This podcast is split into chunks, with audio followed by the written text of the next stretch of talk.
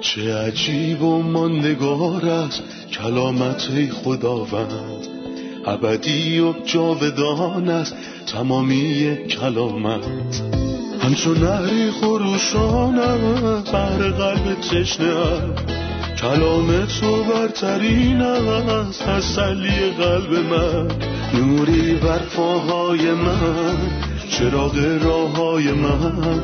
کلام تو شفا بخشد درد و رنج و زخم من. نپویی این کلام ساکن شد در قلب من. تغییرم به آزادم ساد شبان نیکوی من. چه عجیب و من نگار است کلامت خدا رد ابدی و جاودان است تمامی کلامت. سلام می کنم خدمت شما همراهان گرامی در هر کجای این دنیا که هستید. قسمتی تازه از سری برنامه های تعلیمی تمام کتاب رو در کنار شما عزیزان شروع می کنیم در این برنامه ما تمام کتب کتاب مقدس از پیدایش تا مکاشفه رو بررسی می کنیم در مطالعاتمون به کتاب داوران رسیدیم که دومین کتاب تاریخی در عهد عتیقه.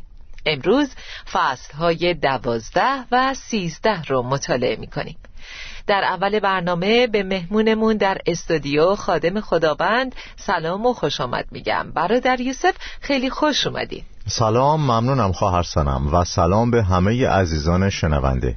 برادر یوسف آیه هشت از فصل دوازده درباره داوری به نام ابسان صحبت می‌کنه. لطفا درباره این شخصیت برامون توضیح بدین. این داور یعنی ابسان بعد از یفتاه جلعادی اومد و با یفتاه انقلابی خیلی فرق داشت. یفتاه همون کسیه که چهل و دو هزار نفر از نزدیکانش و همینطور دخترش رو کشت. ابسان به معنی خالص و درخشنده است. نام زیبایی که باستابی از یه زندگی پاک داره.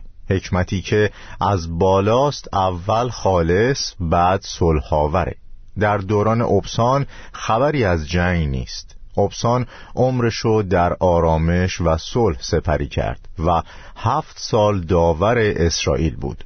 در دوران اون آرامش برقرار بود. هرچند ابسان کارهای خیلی بزرگی نکرد و پیروزیهای بزرگی به دست نیاورد ولی دورانی آرام و همراه با صلح داشت. اما موضوعی توجه ما رو جلب می‌کنه و اون اینه که ابسان سی پسر و سی دختر داشت و همچنین سی دختر از بیرون خاندانش برای پسرانش گرفت. خب از این موضوع چه درسی می‌گیریم؟ یه پیام ویژه داره. از یه طرف ابسان بیشتر وقت و توجهش رو به خانوادش داده بود که هیچ اشکالی نداره. ولی مطمئنا مسئولیتش رو در قبال قوم خدا به طور کامل انجام نداد. ما باید بین امور خانوادگی و اموری که مربوط به مسئولیت‌های روحانی هستند تعادل برقرار کنیم. یعنی اشتباهه که وقت زیاد به خانواده بدیم و مسئولیت‌های روحانیمونو در قبال قوم خدا ندیده بگیریم. روشنه که توجه ابسان بیشتر معطوف خانوادش بود تا اینکه نگران مصالح قوم خدا باشه. سی پسر و سی دختر داشت و عروس و دامادشون کرد و این کار غلط نیست و طبیعتا اگه بخوایم بین اون و یفتا که یه دختر داشت و اونو کشت مقایسه ای کنیم می‌بینیم که این مرد مراقب فرزندانش و زندگی و دوام خانوادگی اونا بود. دخترانشو به پسرانی از جاهای دیگه شوهر داد و سی عروس هم برای پسرانش گرفت. و زندگی آرومی داشتن. بنابراین ابسان بیشتر توجهش رو معطوف خونوادش کرده بود تا قوم خدا. دقیقا. آیا بعد از ابسان داوران دیگه هم اومدن؟ بعد از ابسان دو داور اومدن که ایلون و عبدون بودن و واقعا میشه گفت که دوران این سه نفر به دوران آرامش و صلح مشهور بود. همونطور که اشاره کردیم حکمت الهی خالص و آرامش بخشه. اول خلوص بعد آرامش. پس اگه خلوص اول نباشه آرامش هم نخواهد بود. تمایز دوران این افراد در نبود شرارت و جنگ بود و خیلی خوبه که در بین قوم خدا صلح برقرار بود. در حقیقت ما در ابسان ایلون و عبدون پسر هلیل دوران کامیابی رو می‌بینیم که به زودی میاد. دوران سلطنت مسیح. حتی از نظر معنایی هم نامهای اونا زیبا هستند. ابسان به معنی درخشنده ایلون به معنی قوت و عبدون پسر هلیل به معنی پرستشه. هلیل هم به معنای شادمانی و خوشیه. اینها درباره دورانی خبر میدن که مسیح با نور و قوت پدیدار میشه و دوران پرستش شادی و سرود خواهد بود. اما برگردیم به چیزی که درباره سی پسر ابسان گفتیم. شکی نیست که این داور دهم تحت تأثیر یائیر داور هشتم بوده. یائیر هم سی تا پسر داشت. برای همین ابسان هم گفت چرا منم سی تا پسر نداشته باشم؟ به نظر می‌رسه که داوران از همدیگه تقلید می‌کردن و مردم هم به رهبران نگاه می‌کنن. ما از همدیگه یاد می‌گیریم و اینه که یه شخص رو تبدیل به الگو می‌کنه. چون برادرانم به من نگاه می‌کنن و احتمالا مثل من رفتار می‌کنن. درسته. اولین آیه فصل سیزده رو می‌خونم. قوم اسرائیل باز کاری کردند که در نظر خداوند گناه بود. پس خداوند آنها را برای مدت چهل سال زیر سلطه فلسطینیان برد. برادر چرا بارها می‌خونیم که قوم اسرائیل از دید خداوند مرتکب شرارت شدن؟ چرا این سقوط مکرر رو می‌بینیم و هر بارم خداوند اونا رو نجات میده و دوباره مرتکب گناه میشن؟ این عبارت خیلی ناراحت کننده ایه. در این کتاب هفت مرتبه این موضوع تکرار شده و این هفتمین باره. قوم اسرائیل باز کاریو کردند که از دیدگاه خدا گناه بود. این بازتابی از طبیعت انسانه. اسرائیل نمونه ای از بشره و نه تنها قوم اسرائیل از نظر خدا مرتکب گناه شدن بلکه این موضوع در تمام تاریخ بشر وجود داره. وقتی مسئولیتی به عهده انسان گذاشته میشه پشت سر هم از خودش شکست نشون میده. نه یاد می‌گیره و نه بهره ای می‌بره. کتاب مقدس میگه آیا یک سیاه پوست می تواند رنگ پوست خود را عوض کند و یا یک پلنگ می تواند خالهایش را از بین ببرد؟ انسان همینه و نمی‌تونه عوض بشه. از وقتی گناه وارد جهان شد و طبیعت انسان گرایش به گناه پیدا کرد انسان با اراده آزادش از خدا جدا شد. بشر اطاعت نمی‌کنه و علیه اقتدار خدا تقیان می‌کنه. ولی برادر یوسف چهل سال خیلی زیاده. خداوند اجازه میده قوم چهل سال تحقیر بشن. آیا هدفی در این چهل سال هست؟ خداوند نمی‌خواست قوم چهل سال برده باشن. خداوند مشتاق بود اونا رو ببخشه بلند کنه و نجات بده. ولی می‌خواست توبه کنن و به این درک برسن که اون چهل سال به خاطر خودشون بوده. دوران زندگی در بیابان هم چهل سال طول کشید هرچند می‌شد این راه و ظرف یازده روز رفت ولی قوم باید درسهایی درباره خودشون و همینطور نیکویی خدا، فیض خدا، صبر خدا، روشهای خدا و تباهی خودشون یاد می گرفتن. بنابراین چهل سال در بیابان بودند تا خودشونو بشناسن و به هویت خدا پی ببرن در این چهل سال هم خداوند از روز اول مراقبشون بود و منتظر بود تا حس کنن چنان خداوند شما را میکوبد که حتی یکی از شما باقی نخواهید ماند. ولی هیچ کس به درگاه خدا ناله نکرد و ضمنا تا آخر این دوران چهل ساله هیچ جا نمی‌خونیم که بگه کسی از خدا کمک خواسته باشه. خداوند طبق فیضش عمل کرد. او در عجب است که کسی به یاری ستمدیدگان نمی رود. از این رو او با قدرت خودش برای رهایی آنها می رود و پیروزی را به دست می آورد. خداوند منتظر کسی بود که حس کنه فریاد بزنه و به درگاه خداوند توبه کنه تا خداوند بتونه بر اونا رحمت کنه و نجاتشون بده. ولی متاسفانه این اتفاق نیفتاد. خب چهل سال زمان خیلی زیادیه آیا خداوند قومش رو بدون نجات دهنده رها کرده بود و بعد از چهل سال خدا برای قومش چی کار کرد؟ هر بار قوم گمراه می شدن خداوند اجازه می‌داد بیعدالتی، تنگی و درد براشون اتفاق بیفته بعد اونا فریاد می زدن و خداوند هم داوری براشون میفرستاد. ولی این بار بدون هیچ درخواستی خداوند داوری فرستاد. یه داور خاص داوری که خدا به روشی مخصوص مهیا کرده بود. داور شماره سیزده سامسون بود که قوم بهش می‌گفتن سامسون نیرومند. در اصل خداوند سامسونو به شیوه خاصی آماده کرده بود. فرشته خداوند بر همسر مانوح ظاهر شد. مانوح پدر سامسون بود. این زن نازا بود و من امیدوارم قبل از اینکه خداوند هر مادری رو با پسر یا دختری برکت بده اون مادر بگه این فرزند از حالا که در رحم منه مال خداوند باشه. سامسون یه آینده وعده داده شده پیش روی خودش داشت. باید موفقیت های زیادی به دست می آورد و واقعا هم پیروزی های زیادی کسب کرد. ولی همونطور که در ادامه می خونیم شکست های سامسون بیشتر از پیروزی هاش بودن. درسته. میشه لطفا درباره اسم سامسون برامون توضیح بدین؟ سامسون یا شمشون مثل ماه نیست بلکه مثل خورشیده. مثل یه خورشید کوچیک. در فصل سیزده فرشته خداوند به همسر مانوح ظاهر شد و بهش گفت تو نازا هستی و طفلی نداری اما حامله می‌شوی و پسری به دنیا میآوری. باید از خوردن شراب و هر نوع مسکرات خودداری کنی و چیزهای حرام نخوری.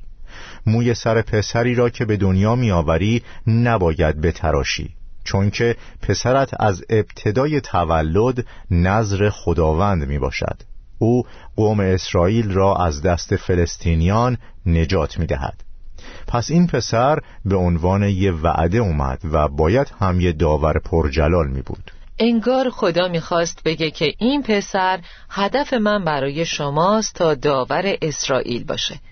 شرایط تولد سامسون پر از جزئیاته. لطفا درباره این جزئیات هم برامون بگی در واقع فیض خدا در داستان سامسون آشکار شده. خدا به همه قوم توجه داشت و سراغ طایفه ای رفت که هیچ چیز خوبی نداشتند.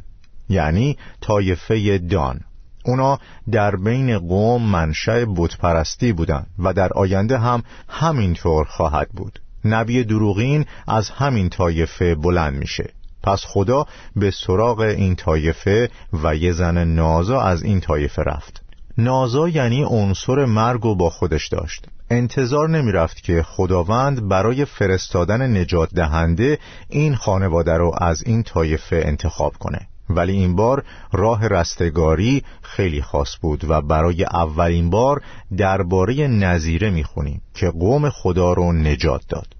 فرشته خداوند که خود عیسی خداونده به همسر مانوح ظاهر شد و بهش وعده داد که این زن نازا فرزندی به دنیا میاره و اون بچه شروع به نجات دادن اسرائیل از اسارت فلسطینیان می‌کنه.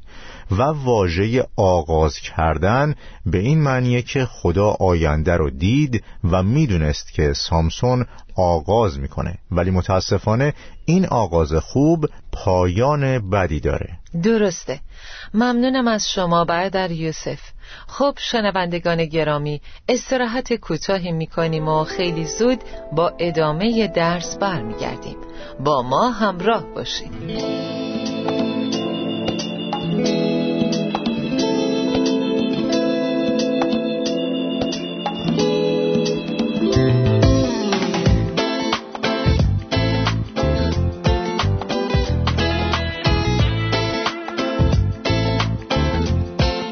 در یوسف. کلام خدا میگه که سامسون نظیره خداوند بود. نظیره خداوند یعنی چی؟ نظیره از واژه ناصره یا ناصر میاد که به معنی شاخه هستش و کلمه نظیره به معنای وقف شده برای خداوند یا سرسپرده خداونده. و وقتی به شریعت و قوانین نظیره در کتاب اعداد شش مراجعه کنیم می‌بینیم که نظیره باید سه ویژگی داشته باشه. اول نظیره نباید شراب بنوشه. نه شراب انگور نه اصاره انگور و نه هیچ فراورده از انگور. چون انگور نمایانگر شادی دنیویه انگور نماد لذتهای دنیویه و کسی که به خداوند تعلق داره نباید با لذتهای دنیوی سر و کار داشته باشه. این شخص شادی متفاوتی داره. برای همینه که عهد جدید میگه مست شراب نشوید زیرا شراب شما را به سوی کارهای زشت میکشاند بلکه از روح القدس پر شوید. دومین خصلت یه نظیره اینه که نه تنها نباید شراب بنوشه بلکه باید بذاره موی سرش بلند بشه. چیزی که خلاف طبیعته. موی بلند مرد مایه شرمساری و ننگ بوده. ولی نظیره باید اجازه بده موی سرش بلند بشه و موی بلند نشانه سرسپردگی و اطاعته. برای همین به خداوند میگه لبیک و موی سرشو بلند می‌کنه و سومین شرط اینه که نظیره نباید شخص مرده رو لمس کنه. حتی اگه اون مرده از بستگانش باشه. نباید به پیکر مرده ای دست بزنه. ما الان در دنیایی زندگی می‌کنیم که مثل یه قبر بزرگه و خیلی چیزها می‌تونن ما رو آلوده و ناپاک کنن. بر طبق کلام خدا آین و مرام پسندیده و پاک از دیدگاه خدای پدر اینه که نه تنها به دیدار و یاری یتیمان و بیوه ها بریم بلکه همینطور خودمونو از ناپاکی این دنیا حفظ کنیم. نه اینکه از دنیا جدا بشیم بلکه هرچند در دنیا هستیم دنیا نتونه ما رو به خودش آلوده کنه. درسته. بردر یوسف آیا مورد دیگه دارین که به مبحث نظیره اضافه کنی؟ ما در مورد جنبه های منفی نظیره گفتیم و شنیدیم که نباید فلان کار و فلان کار انجام بده. ولی در حقیقت وقف بودن یه چیز مثبته نه منفی. نه تنها من نباید گناه کنم بلکه باید این برترین هدفم باشه که خودمو از ناپاکی این دنیا دور نگه دارم. باید چیکار کنم؟ تنها دست کشیدن از ارتکاب به گناهان کافی نیست بلکه در اصل وقف به معنای اینه که اول من خودم به خدا میسپارم. برای همینه که اصطلاح به خداوند هشت مرتبه در قوانین مربوط به نظیره به کار رفته. یه نظیره به طور مثبت برای خداوند زندگی می‌کنه و هدفش اینه که برای جلال و ملکوت خداوند زندگی کنه. اگر زیست می کنیم برای خداوند زندگی می نماییم و اگر بمیریم برای خداوند می میریم پس خواه زنده و خواه مرده متعلق به خداوند هستیم. همینطور در دوم قرنتیان پنج میگه آری او برای همه مرد تا آنانی که زنده اند دیگر برای خود زندگی نکنند بلکه برای او زیست نمایند که به خاطر آنها مرد و دوباره زنده شد. و نظیره حتی خودشو از خوشیهای دنیوی محروم می‌کنه چون شادی آسمانی داره. مزمور یک میگه خوشی او اطاعت از شریعت خداوند است. مزمور شانزده میگه ایمانداران این سرزمین اشخاص نجیبی هستند و دلخوشی من به ایشان است. و مزمور چهل اینطور میگه ای خدای من چقدر دوست دارم که اراده تو را به جا آورم. شادی و خوشی چنین شخصی از یه منبع متفاوته یعنی از آسمانه و نه از زمین. در رابطه با تسلیم شدن و پذیرش این شرمساری که نظیره باید اجازه بده موی سرش بلند بشه باید ارز کنم که این کار یعنی این مرد حقوق و کرامت طبیعی خودشو قربانی می‌کنه. از امتیازاتش میگذره و در اطاعت و سرسپردگی برای خداوند زندگی می‌کنه. نظیره خودشو از تأثیرات آلوده کننده دور نگه میداره. یعنی از عنصر مرگ و نابودی چه از بیرون و چه از درون. برادر یوسف دوست دارم ازتون درباره مادر سامسون یا همسر مانوح بپرسم. چرا فرشته خداوند تصمیم گرفت تا مستقیما با اون صحبت کنه و نیومد سراغ مانوح چنین اتفاقی دوبار افتاده و هر دوبار فرشته به سراغ زن رفته نه مرد. همینطور روشنه که این زن در وضعیت روحانی بالایی بوده و هرچند از طایفه دان و نازا بود ولی زن خدا ترسی بود. مانو هم مرد خوبی بود و اونم دعا می کرد ولی نکته جالب توجه اینه که همسر مانو با تقواتر بود و درک بهتری نسبت به مانوح داشت. برای همین فرشته خداوند با اون صحبت کرد. به علاوه مسئولیت بیشتری رو نسبت به مانوح پذیرفت. وقتی خداوند بر همسر مانوح ظاهر شد اونا برای خدا قربانی کردند و فرشته خداوند در آتش به قربانگاه ظاهر شد و مانوح و همسرش اینو دیدن و بر زمین سجده کردند. ولی به واکنش مانوح و همسرش توجه کنید. مانوح به همسرش گفت مردن ما حتمی است زیرا خدا را دیده ایم حالا واکنش همسر مانوح که زن محترم و فهیمی بود و ببینیم که به شوهرش گفت اگر خداوند قصد کشتن ما را می داشت قربانی های سوختنی و آردی را از دست ما قبول نمی کرد این درجه بالایی از درکه چرا میگه ما نخواهیم مرد؟ اساس و دلیل آرامش زن مانوح چیه؟ اینکه خداوند از ما راضیه چون از دستان ما قربانی رو پذیرفته. دومین مورد اینه که اگه خدا می‌خواست ما رو بکشه پس چرا به ما وعده داده که پسری بهمون میده؟ اگه ما بمیریم پس اون پسر از کجا میاد؟ محال چیزی که تو بهش فکر می‌کنی ذره راستی و اعتبار در خودش داشته باشه. اگه اینطور بود خدا این چیزا رو به همون نشون نمی‌داد و در این زمان ما رو آگاه نمی‌کرد. برادر یوسف درک روحانی خیلی خوبه و صفت مشهور زن مانو هم همین بود. زن مانوح در اینجا میگه چون خدا ما رو پذیرفته پس نمیمیریم.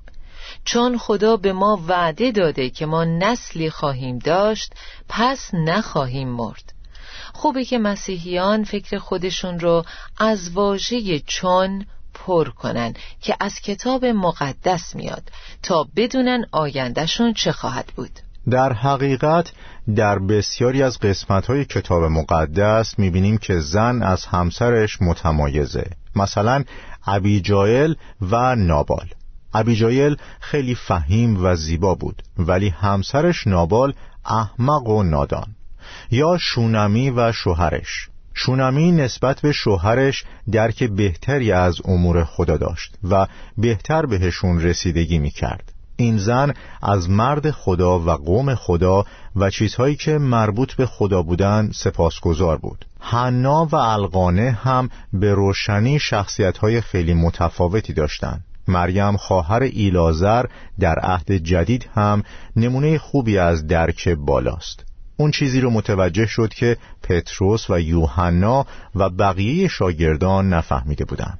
ولی هرچند این زن قضیه رو بهتر از شوهرش درک کرده بود ولی رفت و شوهرش رو هم صدا زد و اون رو هم وارد داستان کرد. درسته. این زن شایسته برترین احترام هاست. شونمی بیشتر از همسرش درک کرد و رفت تا به همسرش بگه و ازش اجازه بگیره و بهش اطلاع داد. و دبوره. بله. و این نقش یه زن محترمه. برادر یوسف چیزی که توجه منو به خودش جلب کرده آیات آخر یعنی 24 و 25 همین فصله. وقتی که آن زن طفل خود را به دنیا آورد او را سامسون نامید. طفل بزرگ شد و خداوند او را برکت داد. هر وقت که سامسون از اردوگاه دان در سرعه و اشتاول دیدن می کرد روح خداوند او را به شوق در می آورد لطفا بگین که این آیات چطور دلیل موفقیت و پیروزی سامسون رو توضیح میدن. در حقیقت دلیل اصلی موفقیت و قدرت سامسون در دستاش نبود با اینکه با دستاش هزار نفر رو کشت. راز قدرت سامسون در شانه ها یا در پشتش هم نبود. هرچند دروازه های شهر رو روی دوشش حمل کرد و حتی در موی سرش هم نبود. با اینکه وقتی موهاشو کوتاه کرد ضعیف شد. بلکه راز قوت و موفقیت سامسون این بود که روح خدا اونو در بر گرفته بود. سامسون از روح خدا پر بود و خداوند باهاش بود. پس راز قدرت اون در عضلات بزرگش نبود بلکه در همراهی و حضور خداوند بود و تا زمانی که خداوند با من باشه هرگاه خدا با ماست کیست به ضد ما؟ پس راز قدرت سامسون روح خدا بود که در اون ساکن شد.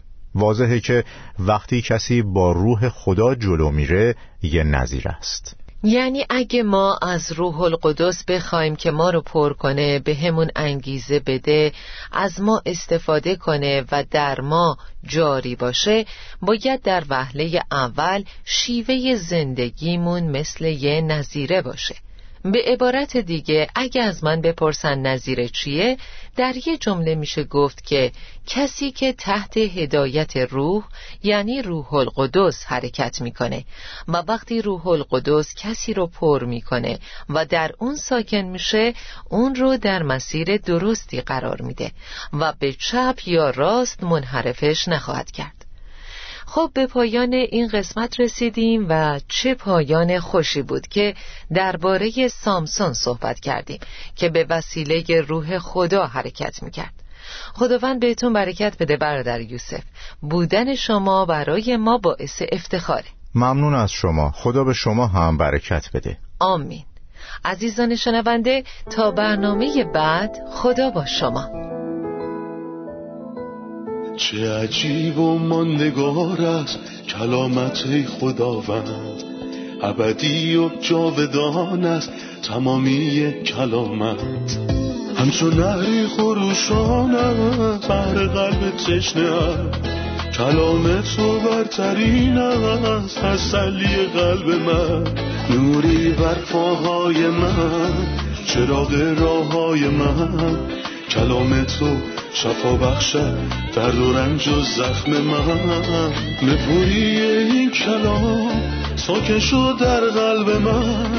تغییرم به آزادم ساد شبان نیکوی من. چه عجیب و نگار است کلامت خدا رد ابدی و جاودان است تمامی کلامت.